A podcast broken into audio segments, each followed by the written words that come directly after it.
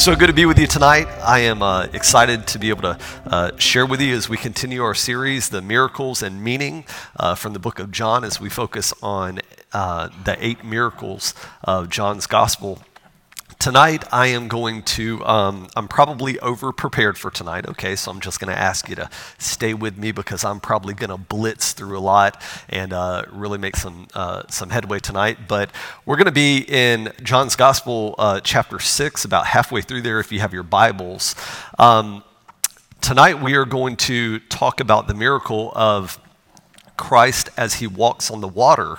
Um, Now, what we're going to do is I have decided to split this, and we're going to do a little bit of, of teaching on Jesus walking on water, but then we're going to take the portion that I've been promising you for weeks, where we talk about the cautions that we need to have when it comes to the supernatural.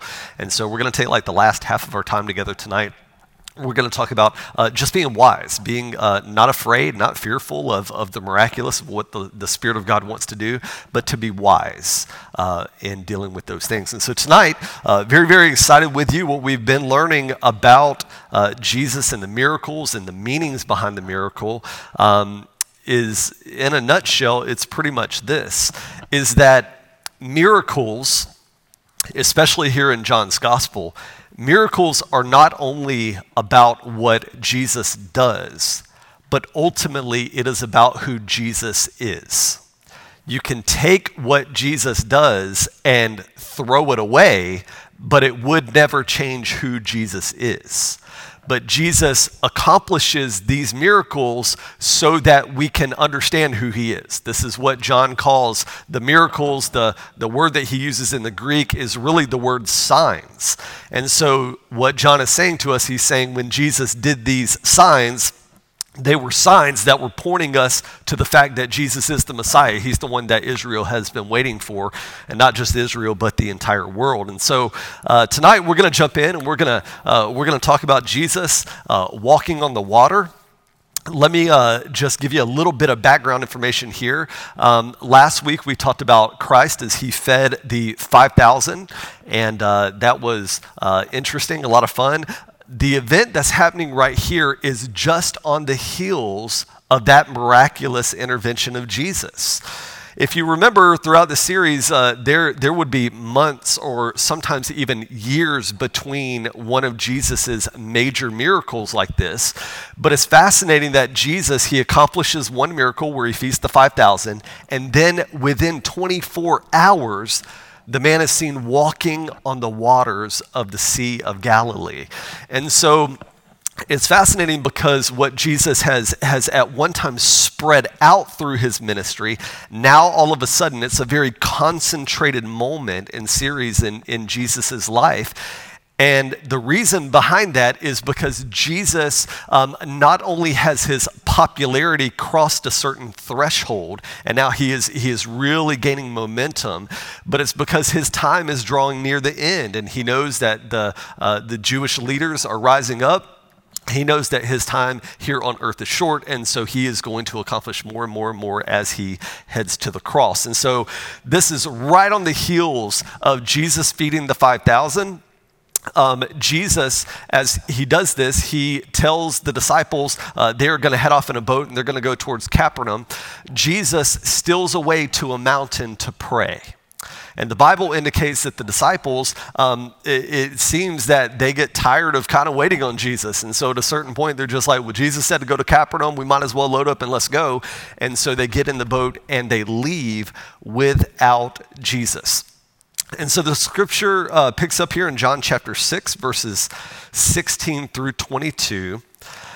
The Bible reads, "When evening came, Jesus' disciples went down to the sea and got into the boat, and they started to cross the sea towards Capernaum. It was now dark, and Jesus had not yet come to them. The sea became rough because a wind, a strong wind, was blowing. And when they had rowed about three or four miles, they saw Jesus walking on the sea and coming near the boat, and they were frightened." Now pause really, uh, real quickly. Let me let me kind of give you a little more context to what's going on. I have a photo of a map I want to show really quickly, but let me give you a little bit of understanding of what's going on. The, the disciples are in the midst, they're in the middle of the Sea of Galilee. Jesus is on the land. To their knowledge, he is on the land. They have been rowing all night. We find from the other gospels, they've been rowing all night. They're, they're going against the storm, against a strong wind. All of a sudden, uh, Mark gives us a, a time frame. He says, it was the fourth watch of the night, which in, in Roman measurements, it was anywhere between three a.m. and six a.m. So the dawn was about to break. It was the darkest part of the night. They're rowing through the storm, and then all of a sudden, they see Jesus walking on the water. Now, as you can see on this map here, the miracle of the five thousand, from what we can gather, on this right side over here, Bethsaida, uh, this whole area, really, it's it's hard to identify a centralized location. It's more of a region. And so much of the upper right-hand part of this map on the Sea of Galilee, that is somewhere in there is where the feeding of the five thousand has taken place. So the disciples, they have pushed off from that area, and they're headed towards Capernaum. So they're having to jet across the sea, and somewhere, if you see the little yellow circle in the midst of the Sea of Galilee, somewhere in that circle is where we believe the uh, the miracle of Jesus walking on the water actually took place. Now we know from the text that they were three to four miles in their journey. So what we can gather is that from, from Bethsaida to Capernaum, it's about a six or seven mile journey. So they were literally in the middle of their journey, rowing against the wind, when all of a sudden they see Jesus come and he begins to walk on the water. Now, although we can't specify exactly how far they were away from the shore. They could have hugged the coast to some degree. They could have gone straight across the middle.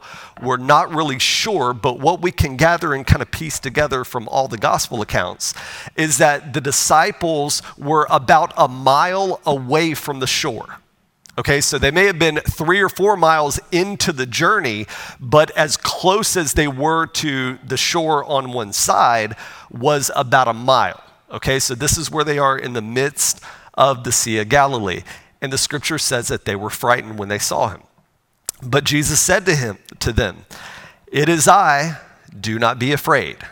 Then they were glad to take him into the boat, and immediately the boat was at the land to which they were going. On the next day, the crowd that remained on the other side of the sea saw that they had been only, there had only been one boat there, and that Jesus had not entered the boat with his disciples, but that his disciples had gone away alone. Now, Lord, as we open your text tonight, we thank you for the word of the Lord, and we thank you for this miraculous encounter that you gave to your sons in this moment. And Father, I just pray that you will help open our eyes to the miraculous, that you will increase, even as a as individuals, as a church family. Holy Spirit, would you come and would you increase our capacity to receive more of the supernatural, more of the miraculous from your loving, giving hands. And so, Father, I pray for your settling on us tonight as we go through this text. In Jesus' name, amen. Amen and amen. I want to show you a photo of my wife and I, and I want to tell you a little story. Um, last year in twenty twenty, my wife turned forty. You know, some people, for some people, twenty twenty was like the worst year of their life, okay? And I understand that there's a lot of rationale. And it wasn't all, you know, cherries for, for me and my family. But let me tell you what, we, we for the most part, we had a pretty incredible year. We, we celebrated twenty years of marriage. My wife turned forty in January of last year. We brought home a new baby. I mean, just, just incredible. I transitioned to a new role here at the church, just, just so much. We really felt the Lord's favor. But last year, uh, Joy's fortieth birthday was in January. And so I, you know, trying to be a decent husband, I decided that I was going to put together this whole dinner party for her. And we were going to, uh, we were going to go to the Blue Marlin downtown, and we rented this room, and we were going to bring all of her friends. I started planning in like October, And her, her birthday wasn't until January. And so um, we're doing all this. And, and I'm thinking, man, this is going to be incredible. But there's something missing. There's something that has to be like a, a super personal touch. And so I got with uh, Jeremiah Polk. He, he's like a film editor and just incredible in what he does. And I said, buddy, if if I can pull together some some videos, some photos, whatever, can you put together like like some type of montage video or something like that? And he said, yeah, absolutely. And he did. And it was incredible, but I was limited to time because I put a song with the photos, and so it all had to match and measure and all this kind of stuff. And I remember as I was going through all the photos, I was like, I, I, I've got to find X amount of photos for forty years of her life. Her parents, my parents, everybody. I had asked everybody, send me every memory that you have, every good photo that you have, all this stuff. I literally had hundreds and hundreds of photos, but I only needed like sixty photos. You know what I'm saying? And so I had to go through this process of weeding out, like what what is what are the best photos, which ones are attached to memories and all this kind of stuff.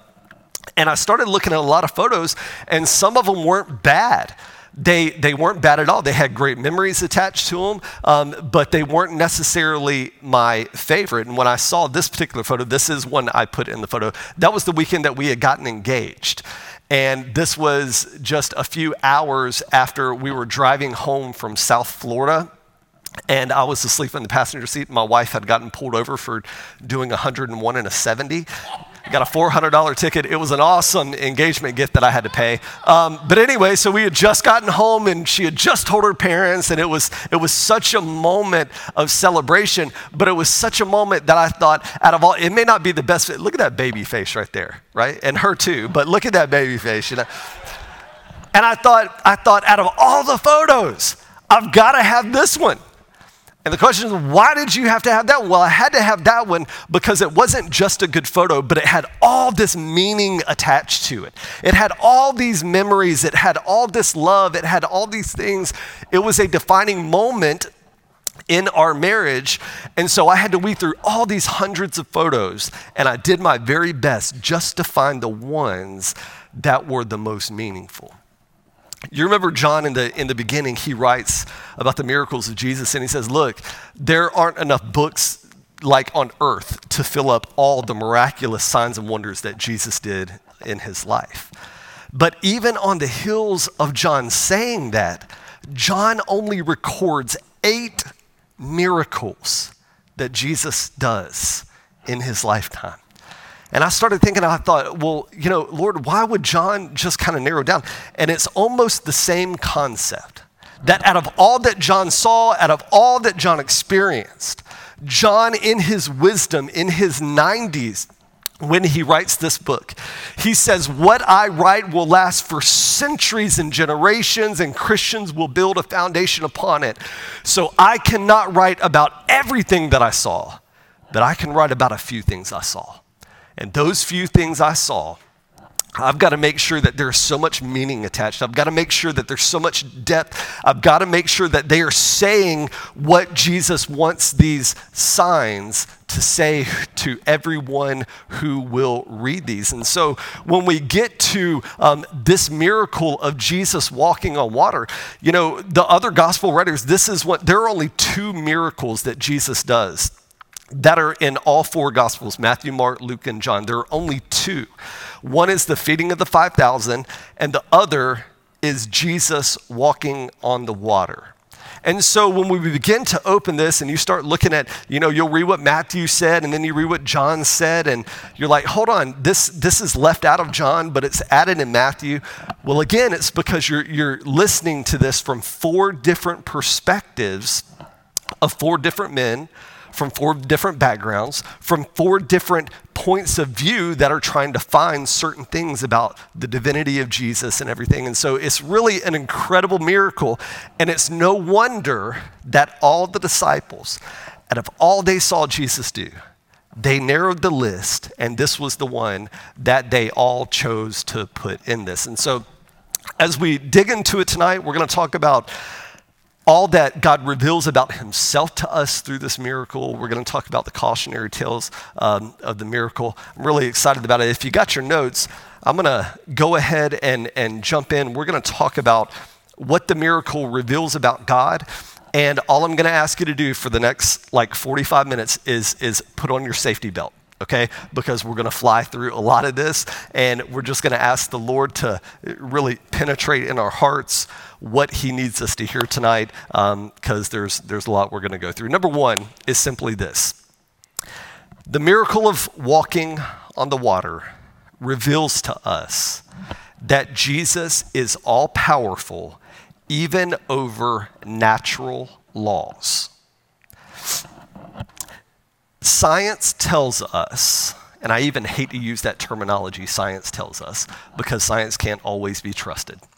But there are some things in science that are really not negotiable. There are some things in science that um, there is a unanimous understanding of. And one of those things is this, that the universe as we know it contains at least twenty-six foundational, something that we call constants. And basically what this means is that the universe, um, there are certain things that exist within the universe, and if they did not exist, or if they were slightly varied, that the universe would either implode or explode, but either way, the universe would cease to exist. For instance, um, uh, the, the force of gravity, the gravitational force. Um, if the gravitational force was varied one degree one way or a negative degree the other way, the universe would implode on itself. I started doing some reading, some research, because sometimes I, I just get into nerdy stuff like that. And what I found is that if, if the gravitational force of the universe was shifted by one part in ten to the fortieth parts, okay? So in other words, that's ten with forty zeros behind it, okay?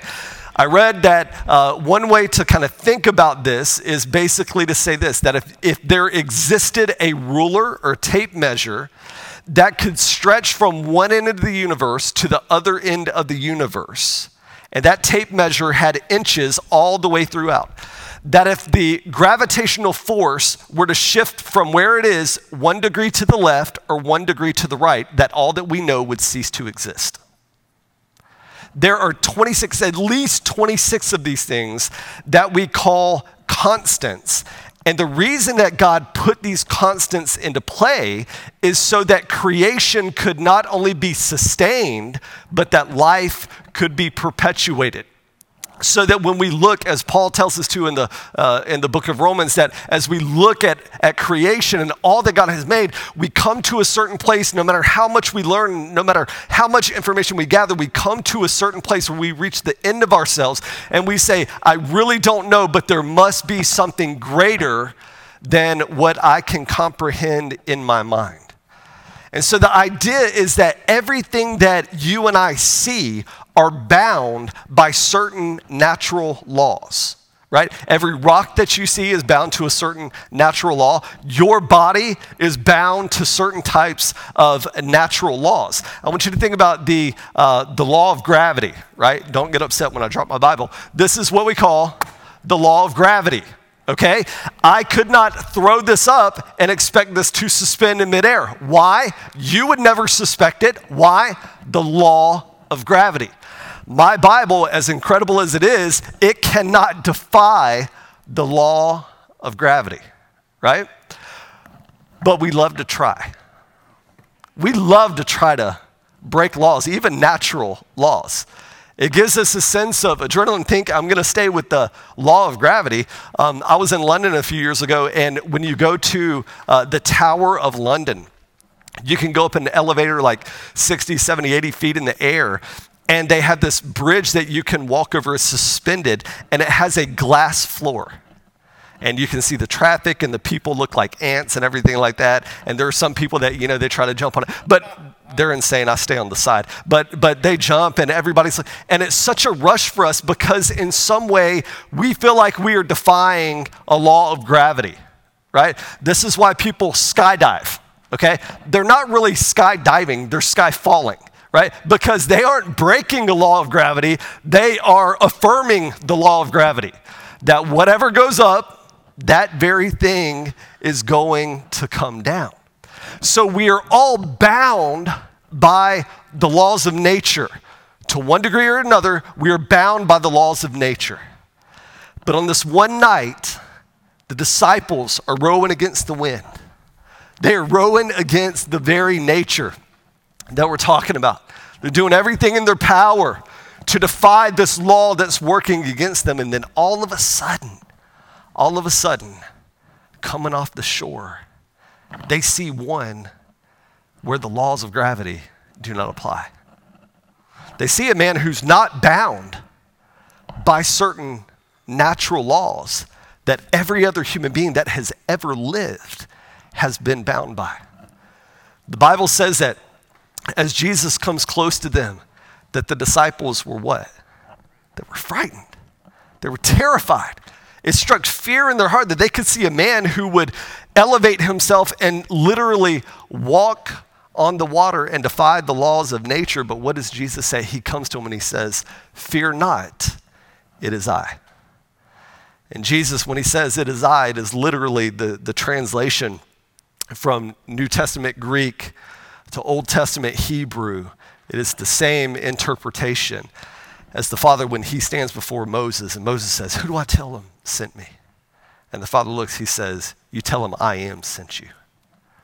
In the same moment, Jesus says, "Listen, I know you're afraid, but it is I. I am here, and I am able to do all that you had hoped I would." It's a fascinating thing to think that Jesus is all powerful even over the laws of nature.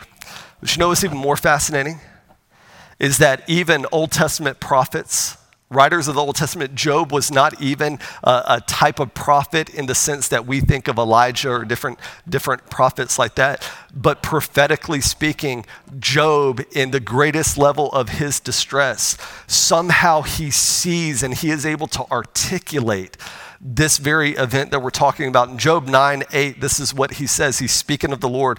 And Job says, "God alone spreads out the heavens, and he walks on the waves of the sea."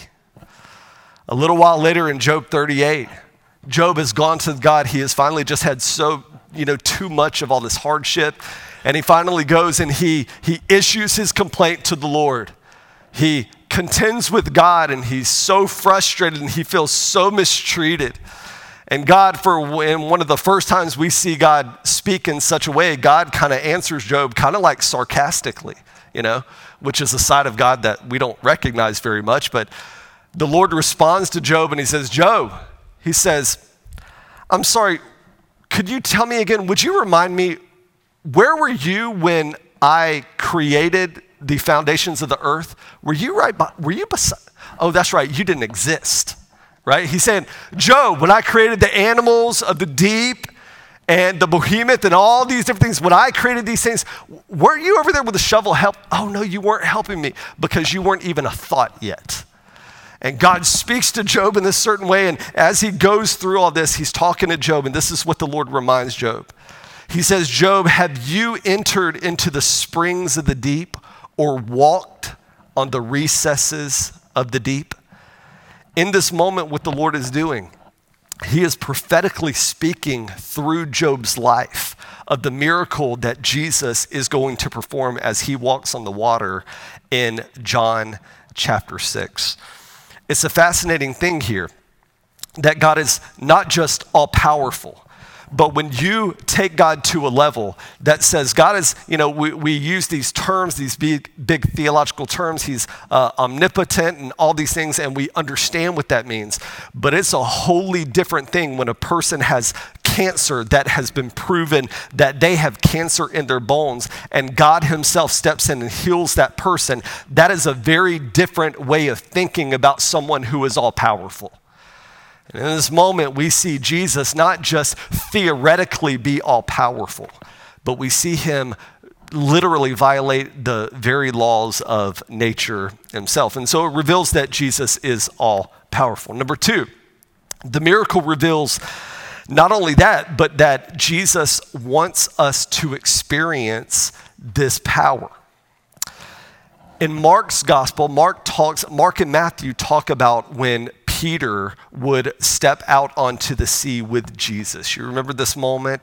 Uh, John's gospel does not record that. We don't really know why. We don't know if like John was kind of irritated with Peter. He was like, I'm not writing that. You know, it wasn't me. You know, uh, we don't know what it was. What we think is that John was really just trying to focus on the deity of Jesus and the greatness of who Jesus was. But in Matthew and Mark's gospel, um, what we find is that Peter steps out onto the water with Jesus. And what's fascinating about this is that as Jesus, when you read those Gospels, as Jesus approaches the boat, if you look at the language, Jesus doesn't call out to Peter and say, Peter, come on with me. He does ultimately say that.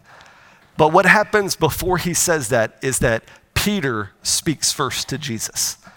Peter expresses interest with Jesus, and then Jesus was willing to let Peter experience this power, but Peter had to ask for it first. I think that sometimes the scripture proves itself true, all the time really, but sometimes in our lives personally. James, the half-brother of Jesus, he would write this. He would say, you do not have because you do not ask. And it seems that in this moment, what Jesus is trying to help the disciples to understand is not only that he is all powerful, but they can share in this power as well. The Bible says that Jesus was walking by them, and the text says that it was as if he was going to walk right by them. A better interpretation of that is to say that Jesus walked near them, but he was walking like beside them. And all of a sudden, Peter calls out. And then all of a sudden, just because Peter calls out, Peter asked for something that the other eleven, for whatever reason, they were not willing to ask for. All of a sudden, not only do you have one miracle of a man walking on water, but you have two miracles of two men walking on the water. Now, as we dig in and we talk about Jesus wanting to us to experience his power as well, the miracle also reveals that Jesus wants us to live with a certain level of faith. Now, I'm going to say something, and I want I want to make sure that I take the time. I rush through the first part because I want to make sure that I articulate this well and that no one leaves with any level of confusion as to what I said, okay? I think it's important for us to understand as, as believers in, in a modern era that God does not call us to irresponsible faith. He does not call us to irresponsible faith, but oftentimes God will call us to irrational faith. There's a difference between being irresponsible and irrational. Some things just don't make sense because of the constructs that we have in our mind about the way that things should go.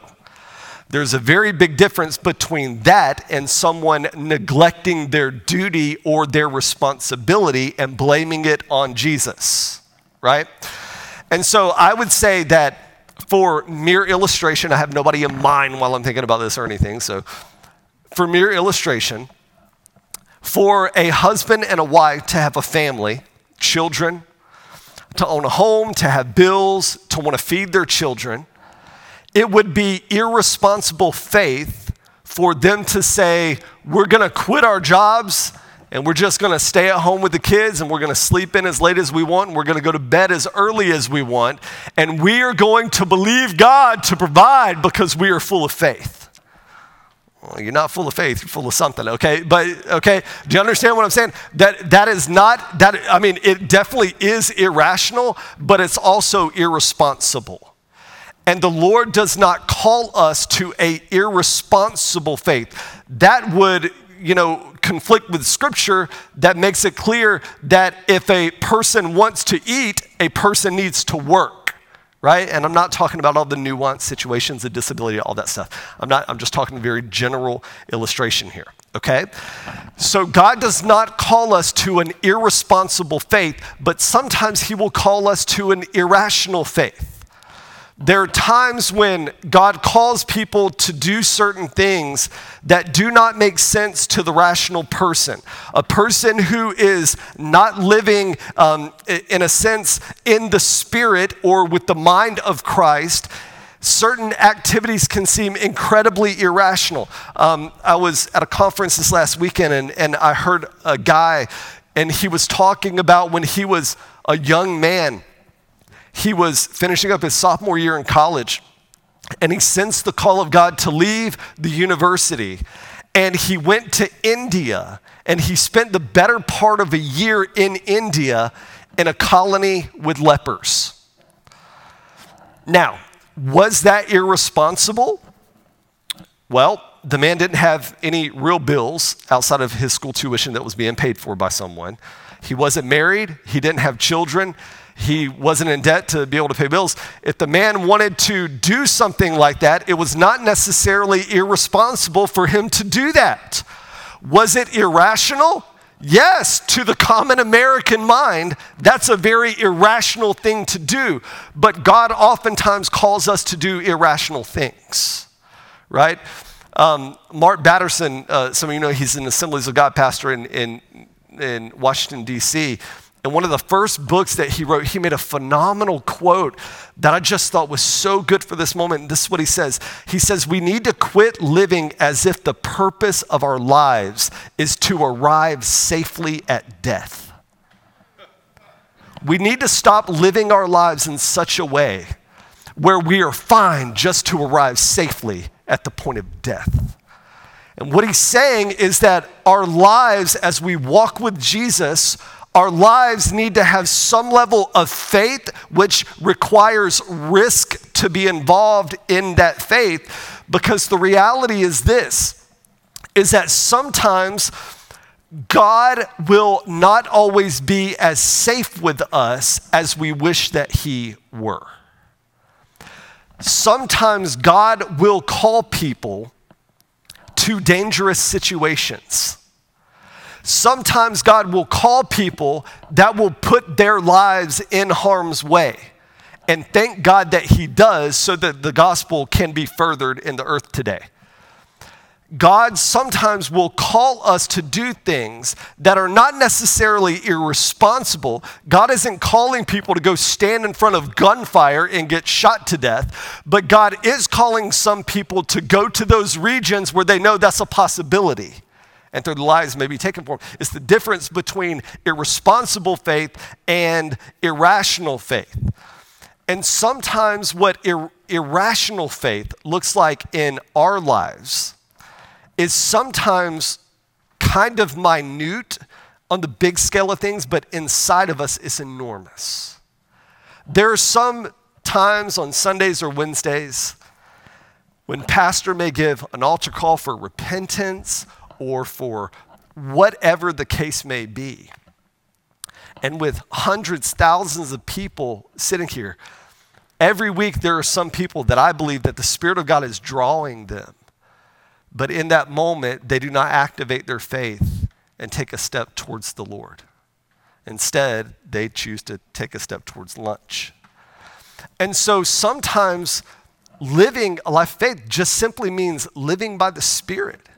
Being obedient in the moments when the Lord is calling us to invite people to church or witness to coworkers or whatever the case may be. Sometimes it looks like just being a generous person, and when the Spirit of God prompts you to be generous in that moment.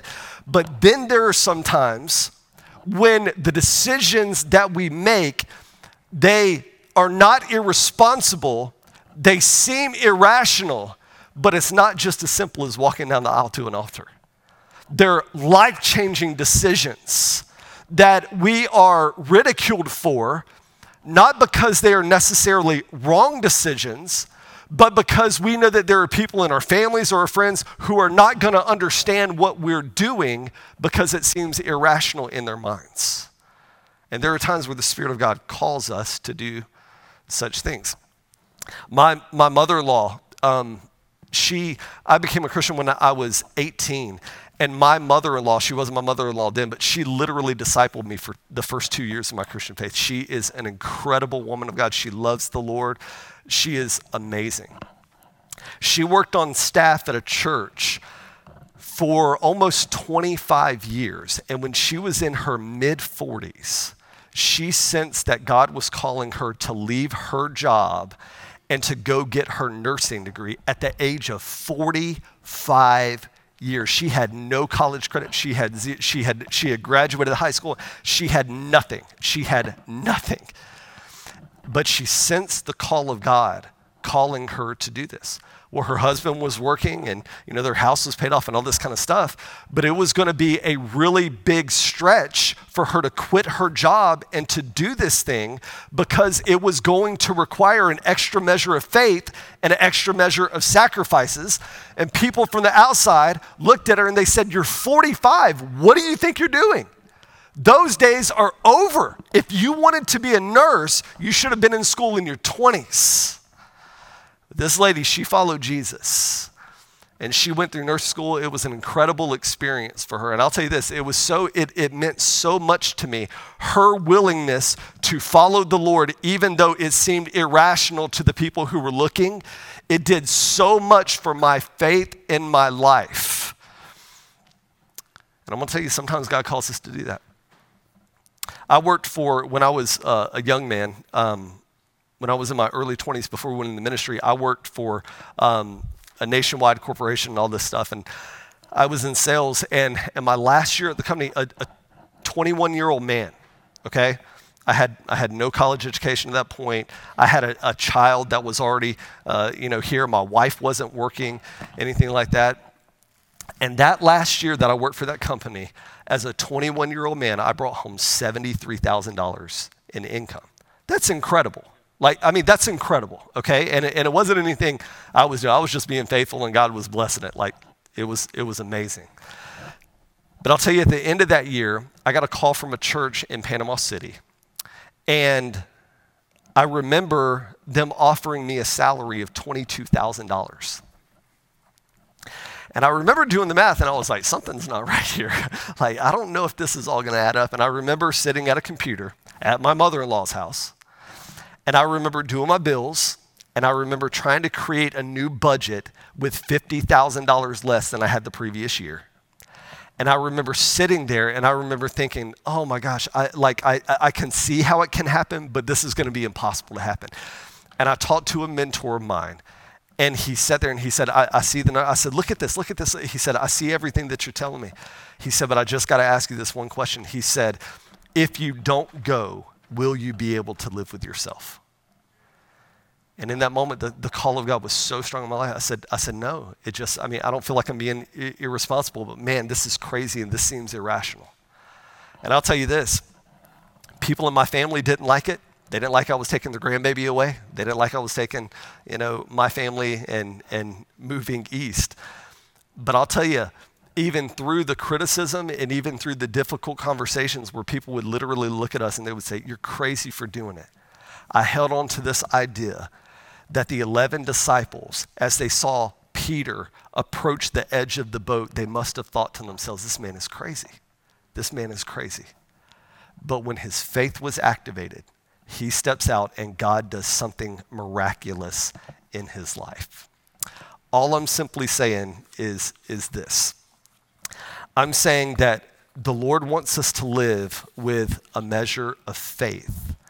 And oftentimes that faith is going to require a risk that makes us feel terribly, terribly uncomfortable. But I'm telling you, when we step out and we enter into that risk, there is an exuberation that is supernatural, that fills the soul and the life of all that you're doing. It's an incredible, incredible moment. A few years ago, I want to share with you just really quickly, there's no way. How? There's just no way. What are you guys doing? How is it eight ten already? I feel like there's time manipulation going on. I don't understand. Okay. A few years ago, I came across a poem that was so convicting to my soul. In that season, I'm not saying it needs to be convicting, but I'm saying in that season, it was such a convicting moment for me because I had grown um, just, just very, very comfortable in the season that I was in when we lived in Panama City.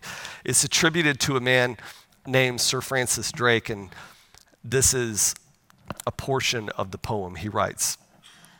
He says, "Disturb us, Lord, when we are too well pleased with ourselves, when our dreams have come true because we have dreamed too little, when we have arrived safely because we have sailed too closely to the shore. Disturb us, Lord, to dare more boldly, to venture on wider seas where the storms will show your mastery. Where losing sight of land, we shall find the stars. Disturb us, O Lord. And as I read that, it was a moment, it was a pivotal moment in my life, because it was during the season when my wife and I, we were transitioning from the place we were in Florida to here in South Carolina. And it was one of those moments where the Lord, you know, the scripture reminds us that God has given each of us a measure of faith. But it was in that moment where God expanded my capacity of faith. It wasn't anything I had done. It was just a moment where God had expanded my capacity for faith. And I hope that God will continue to expand not only my capacity for faith, but your capacity for faith. Not only as we live in faith and do things in our life, but as we begin to see the supernatural unfold before our eyes, may God grant us the faith to receive and to be a part of it. Amen. Number four, the miracle reveals that Jesus wants to reveal himself in many different ways. Number five, the miracle reveals to us that Jesus' glory should strike reverent heart, excuse me, should strike reverent fear in all of our hearts. Throughout Scripture, when you see people encounter the living God, the initial response is for them to fall on their faces before him. Even when they encounter angelic hosts that have been in the presence of God and they have absorbed so much glory from God that when they stand before humans, the glory of God peels off of them, the initial response for people is to fall flat on their faces. In this moment, we see the disciples, they are frightened. You would think they would be frightened because of the storm. You would think they would be frightened because of the sea. Jews had, uh, they were somewhat superstitious. They believed that the sea was sometimes nefarious and that sometimes there were evil spirits that would manipulate the sea and sink ships or drive the fish away or whatever. But in this moment, they are not terrified by the sea and they're not terrified by the storm. They're terrified because they see the glory of God in Jesus walking on the waves of the storm.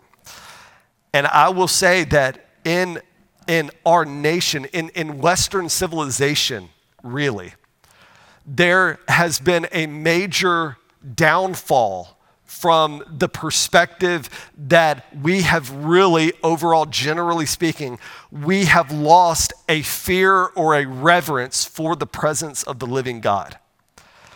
In some ways, we have almost set ourselves up to be the morality police of God.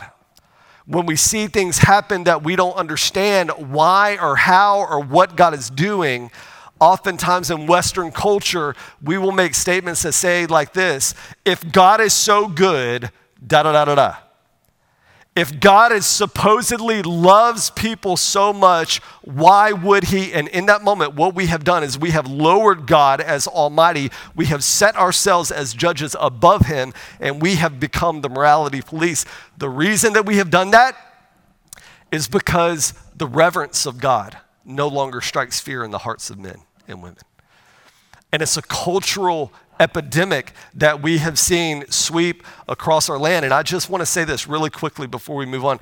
I want to say this, that we need to, we need to be reminding ourselves often that God, although he is a personal God, although that Jesus was fully God and fully man, God is very different than us. He is very, he is other than what we are.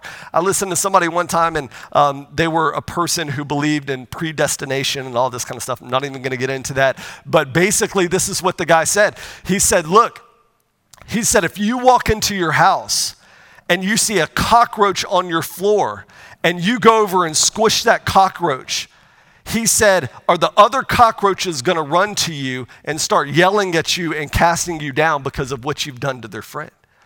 I said, no, they're not going to do that, because cockroaches are at a different, they're, they're just very other than what humans are. I am not saying we are cockroaches. I do not, I hate that analogy for that very reason. We are the children of God. We are the sons and daughters. We are beloved by God. We are cherished by God. For God so loved the world that he sacrificed his only son. He loves us with an undying, eternal, fervent love, okay? But we have to remember, although we are not cockroaches and God doesn't see us as cockroaches, that is how different we are than God. As a human is to a cockroach, that is the difference of what we are in the eyes of God. He is not just different, he is other. We cannot understand, we cannot comprehend. He is other than what we are.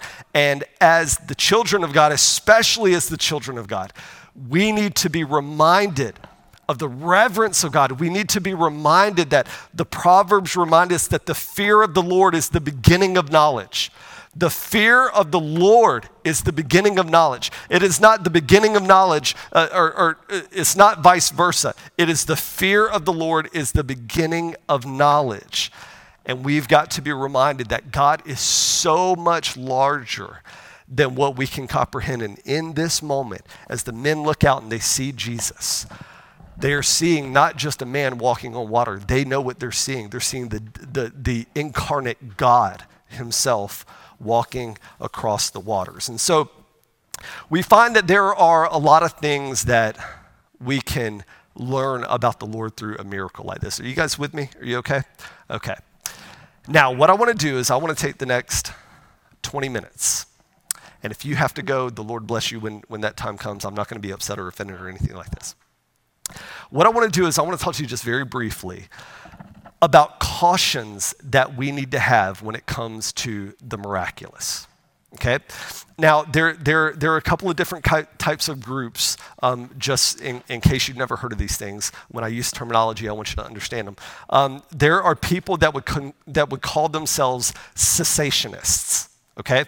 And basically what they believe is this, is that when the apostles died in the in the nineties, like A D nineties, when the last apostle died, that miraculous signs and wonders died with them, that God only used those signs and wonders to give a foundation for the church to grow upon, okay?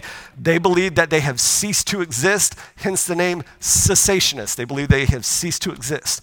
We at Christian Life are what we call continuationists. And if you can put the words together, we believe that the miracles continued following the nineties A D, and we believe that God still continue, even today, thousands of years later, God continues to operate in supernatural, miraculous ways, okay? Now, let me say this. Although we are continuationists, we must be a people that are open to whatever the Spirit of God wants to do. But we must be a wise and a cautious people as we enter into this realm of what God wants to do. This last week, I um, I attended a, um, a a conference in in the upstate, and and it was very a very prophetic conference, very much. Um, adhering to signs and wonders and miracles and everything. And it was an incredible moment. It was so refreshing for my soul. But let me just say, stepping away from that conference, I need, I need to remind us all that there's just some weird stuff that happens when you begin to operate in a realm with supernatural miracle signs and wonders. Not only is there weird stuff that happens, there are weird people that show up. Okay, I know that's like super offensive, and I love you. So you can be weird, and I still love you. God still loves you, but if you, there are just a lot of weird people that that show up for, you know, all this kind of stuff. And I remember going to the conference. I am very open to whatever the Spirit of God wants to do, but I'm also of the mindset that I don't want to entertain anything that's not real. Anything that's fake, anything that's inauthentic. I don't want any part of that. I believe that God can do all that he wants to do, but I want the real. I want I want the real, right? And so I was talking, just kind of processing my life. I was anxious about going because I was like, man, I just don't want to be like, you know, whatever. And, and I literally, as I was just talking to my wife, I, I told her this. I said, babe, I said, I think what it comes down to is I want all that God has that is real, but I just don't want to be deceived, right? I just don't want to be deceived. I don't want to I don't want to think that something's going on, but not be able to, to verify that that thing's going on. I'm not just going to bite something off and chew it. And you may say, well, that sounds like a lack of faith. That may sound like a lack of faith, but in my defense, I don't think it's a lack of faith. I think it's an increase of wisdom. There is, there is nothing wrong with asking for evidence of a miracle. There's nothing wrong with that, right? What is scripture? What is Paul? Are y'all okay? Is this okay? All right. Paul, what does he say? He's talking about prophecy. He's talking about the miraculous. What does he say? He says, test all things. He doesn't say just whatever the heck happens, just let it flow. No, he says, test all things.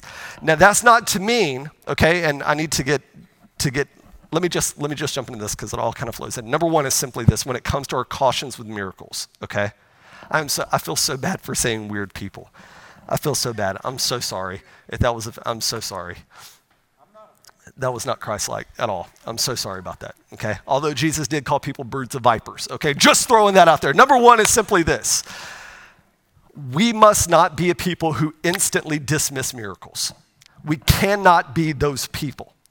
There are people that when they step into a moment, when they step into the supernatural, that they are far too skeptical in their minds. In other words, their minds will not let them embrace faith. Their minds will not let them rationale that God is truly able to do things.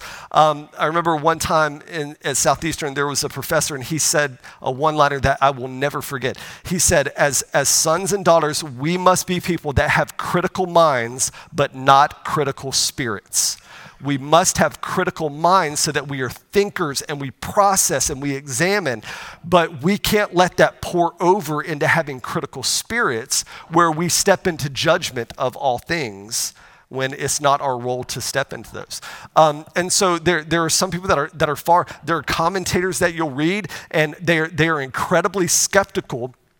Even in scripture when Jesus does certain things, I was reading a commentator, um, in preparation for this. And the guy basically said about Jesus walking on the water, they said, well, Jesus wasn't actually walking on the water. Jesus was near the shore. He may have been wading in the water, but it was an optical illusion because the time of night and the disciples thought he was walking on water, but he really wasn't. It was an optical illusion. That is pure skepticism. Even, and this is a Christian believer. And my my issue, the issue I take with that is to simply say, how can you believe that the dead lay in a tomb for three days and resurrected, but you can't believe the same one would walk on the waves? How can you believe that and disbelieve this? And so we've got to be careful not to step into skepticism. Um, I'm not gonna do that, far too, far too controversial. We can't be people who are purely skeptical. At the same time, we can't be people who logicize everything. Some of these biblical scholars will use the term, they try to demyth Jesus. In other words, they want to um, they want to make sure that God isn't seen as some mythological being. And so what they do is they rationalize and they naturalize everything so that everything is explainable and nothing is supernatural. So for instance, when you read some people, they will talk about God as he eliminates Sodom and Gomorrah. Scripture says that, that hellfire rained down on these lands. These people would say it was likely a volcano. And when the volcano exploded, it rained down on Sodom and Gomorrah. To which my reply would be, if that's how God chose to work, then that's fine with me. You know, like that, in other words, if God chose to use a volcano, it doesn't mean that God is eliminated from the equation. If God chose to use a volcano, then God chose to use a volcano, which, by the way, God chooses to do throughout the entire book of Revelation. He uses the natural world in order to pour out his wrath. I've read people, I read, you know, I'm a I'm a huge Florida State fan, and you can pray for me as football season approaches, but but I read a paper from uh, a professor at Florida State talking about Jesus walking on the water, and this is what he said. He said, no, no, I know what the Bible says, but those guys, they didn't really know what they were talking about. See, what we have learned is that there is a natural phenomenon that happens every few hundred years. And on the Sea of Galilee, what happens is that it gets so cold that certain times these little ice caps will form on the top of the water. And what Jesus was actually doing is he was walking on top of these ice caps towards the boat. My reply would be, have you ever tried to walk on ice? Because I've tried to walk on ice, I'm not very good at it, but I've never tried to walk on ice that was on top of moving water. I would say that's even more miraculous than I'm just walking on water. But again, it's this effort to make everything understandable and attainable. And can I just say this? That is the very nature of miracles, is that it has come to break those mindsets within and to reveal that someone greater than the natural laws has come and put himself among us. And so we cannot just immediately dismiss miracles or write things off. But number two, we must not be a people that just accept all miracles. Okay, now let me explain this. Moses, as he stands before Pharaoh, what does he do with the staff? He throws it down, right? Moses' opponents come before him, and what do they do with their staffs? They throw it down. What happens to both staffs? They both become serpents. This is a miraculous moment that had nothing to do with God Almighty. This was a counterfeit miraculous moment at the hands of these sorcerers. In modern times, we deal with this with people like psychics. Um, we understand there, there, you understand that that with, with psychics, there are some things that they get right, but it's not coming from the mind of God that they're getting these things right. It's coming from the other realm and, and the other. So those things need to be rejected and not embraced. But can I even say that that for, for as Christians, we just need to be wise as serpents and harmless as doves. When we see the miraculous take place, we need to be reminded that even throughout Scripture that there were shysters.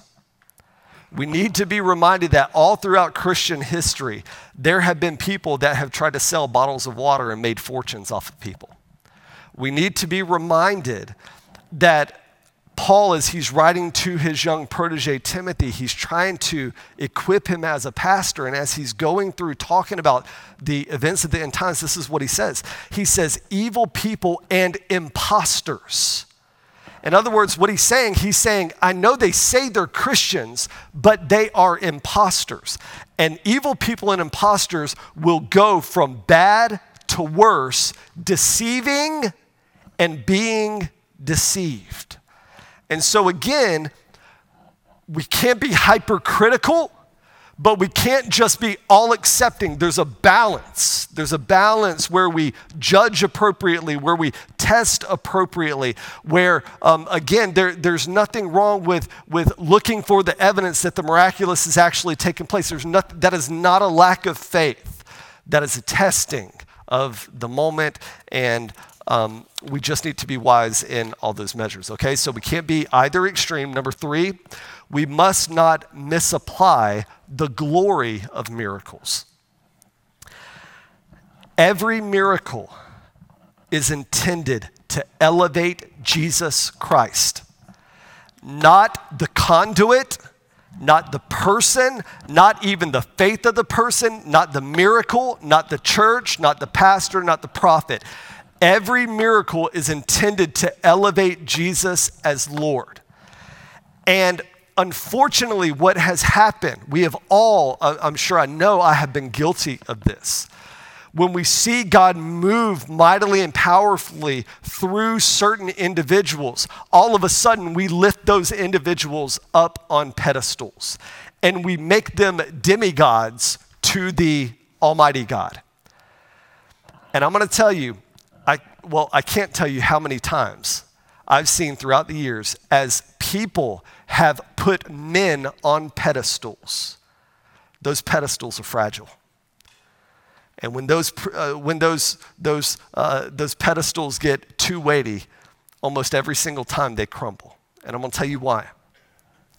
Because in the human species, as God created us, in the spiritual capacity of the human species, there are two things that we were never meant to endure. And that's sin, the weight of sin, or the weight of glory.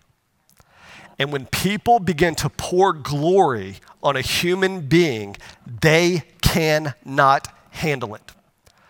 The human capacity was not meant to receive glory that is due to God Almighty. That we're just not built for it. And so this is why you see people who are elevated and, and all these different things. When, when they are put up like that, it, it really they are being set up for a fall. And it's because we were not meant to sustain the glory of God. And so miracles should always and forever lead to Jesus. Number four. So number three, we cannot misapply miracles. They must always lead to Jesus. Number four, we must not misunderstand the meaning of miracles, okay? This is what we've been talking about the last seven or eight weeks.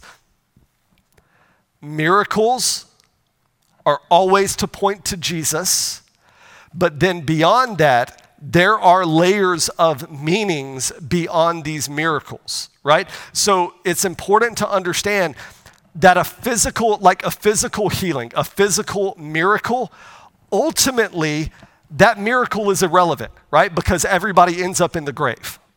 Does that make sense? So, so if a person is healed, that is amazing, and we praise God for that. But ultimately speaking, that person's still gonna, you remember Lazarus? Jesus goes and his close friend, he raises him from the dead. Guess what? Lazarus had to die again. Okay, it was one of, it was, it was the premier miracle. Outside of Christ's own resurrection, it was the premier miracle that a man had died and been dead for hours, perhaps days. And the Son of God comes and raises him from the dead. But that man had to go back in the tomb. And it's meant to teach us this point, that the physical miracle is incredible, but it's ultimately temporary. And this miracle has greater density and greater meaning than just the physical act of the miracle. And our job as believers is to investigate that. What is God really trying to say through this miracle? Well, it's incredible. Your leg was broken and now it's healed. Praise God for that. What is the deeper meaning behind that? And I'm not saying that we need to over-spiritualize things, but I'm definitely not saying we need to under-spiritualize things. I think that we need to investigate things. It's kind of like um, if you go uh, to downtown Atlanta, there will be murals of Martin Luther King Junior all over the place. But it's important we understand that that mural is not just there so people can say, that's a really, that's an awesome mural. That's a really neat mural. Every mural has a message behind it. There's a, there's a deeper meaning. And when I see a mural of Martin Luther King Junior, I'm not just thinking, wow, those are pretty colors. I'm thinking of his life, what he stood for, what he spoke for, what he spoke against. I'm thinking of all the different layers of what this could possibly mean. And in the same way, when God paints us a picture of the miraculous and we experience the supernatural, God is always and forever sending additional messages beyond just the physical healing. Does that make sense? You with me? All right, two minutes and we're done. Number five is simply this. Fifth and finally, we must not be miracle chasers. Now, please do not misunderstand me. Paul says that we should be eager for the greater gifts. Prophecy, miracles, healing. In other words, Paul's saying in our spirit, we need to be eager for those things. We need to like seek God for those things. So when I say we cannot be miracle chasers, that's not what I mean in the sense of pursuing the Lord. That's, that's not what I mean at all. I mean, we cannot be people who finds someone who operates the miraculous and bandwagon on them for the rest of our lives. Does that make sense? We can't be conference junkies, okay? We can't be miracle junkies. We can't be people that forever do that, because this is the reason why. Have you ever been to, have you ever been to Sam's Club? I'm sure you have. Sam's Club. You know when you go, especially as a, as a kid, what do they have at the end of every aisle? They have a little stand, right? And they have these plates. And when you're a kid, you're like, put them in your pocket. You're like, put them in your shoe. I'll go save this for later, you know? And you go, whatever. They're samples, right? The samples are not meant to fill you up. They're just to give you a taste of what you could have. And the point is simply this, is that when we experience the supernatural activity of God through miracles, signs, and wonders, it's not the end all be all. It's just a sample. It's not just a sampling of what's to come, but it's a sampling of the glory of God that we can experience when we as individuals press into God. Not following somebody that presses into God, not riding on the coattails of somebody that's in the prayer closet, but getting in our prayer closet. And not just chasing the miracle, but chasing the one who provides miracles and does an incredible work in the lives of all his people. C S Lewis said this, and I'm done. I can tell you're done too. It was the weirdo thing. That's what threw you off in it. No, I'm kidding. This is what Lewis said. Lewis said, if you aim at heaven, you'll get earth thrown in. But if you aim at earth, you'll get neither. In essence, what he's saying is he's saying, look, we can't just settle for the things that we see with these natural eyes. Set our focus on heaven. Set our sights on heaven. We don't, we don't view just what we see. We see in a different way as the sons and daughters of God. And when we see in a different way, not only do we get the things that we see, but we get earth thrown in with it and all the good things that God wants to do in the earth as well. May God increase our capacity for miracles. May we be known as a people of the miraculous, of the supernatural, of signs and wonders. But may we be known as a people of credibility and wisdom and integrity and a people who are willing to test the spirits as we strive to please the Lord and to love each other. Amen. Father, we thank you tonight for your goodness. Lord, I want to apologize to you. Again, I'm sorry about the weirdos thing. But I truly want to ask you, Lord, that you will help us as your people to be everything that you have called us to be. Lord, help us to stop sailing so close to the shore where we feel the safety. Give us the capacity to live in faith,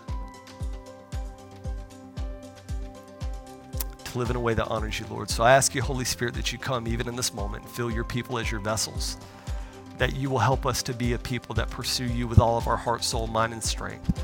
And as we do that, and as we touch the hem of your garment, that we experience the miraculous nature of our Father. We bless you. I bless your people. Love them in Jesus' name. Amen, amen, and amen.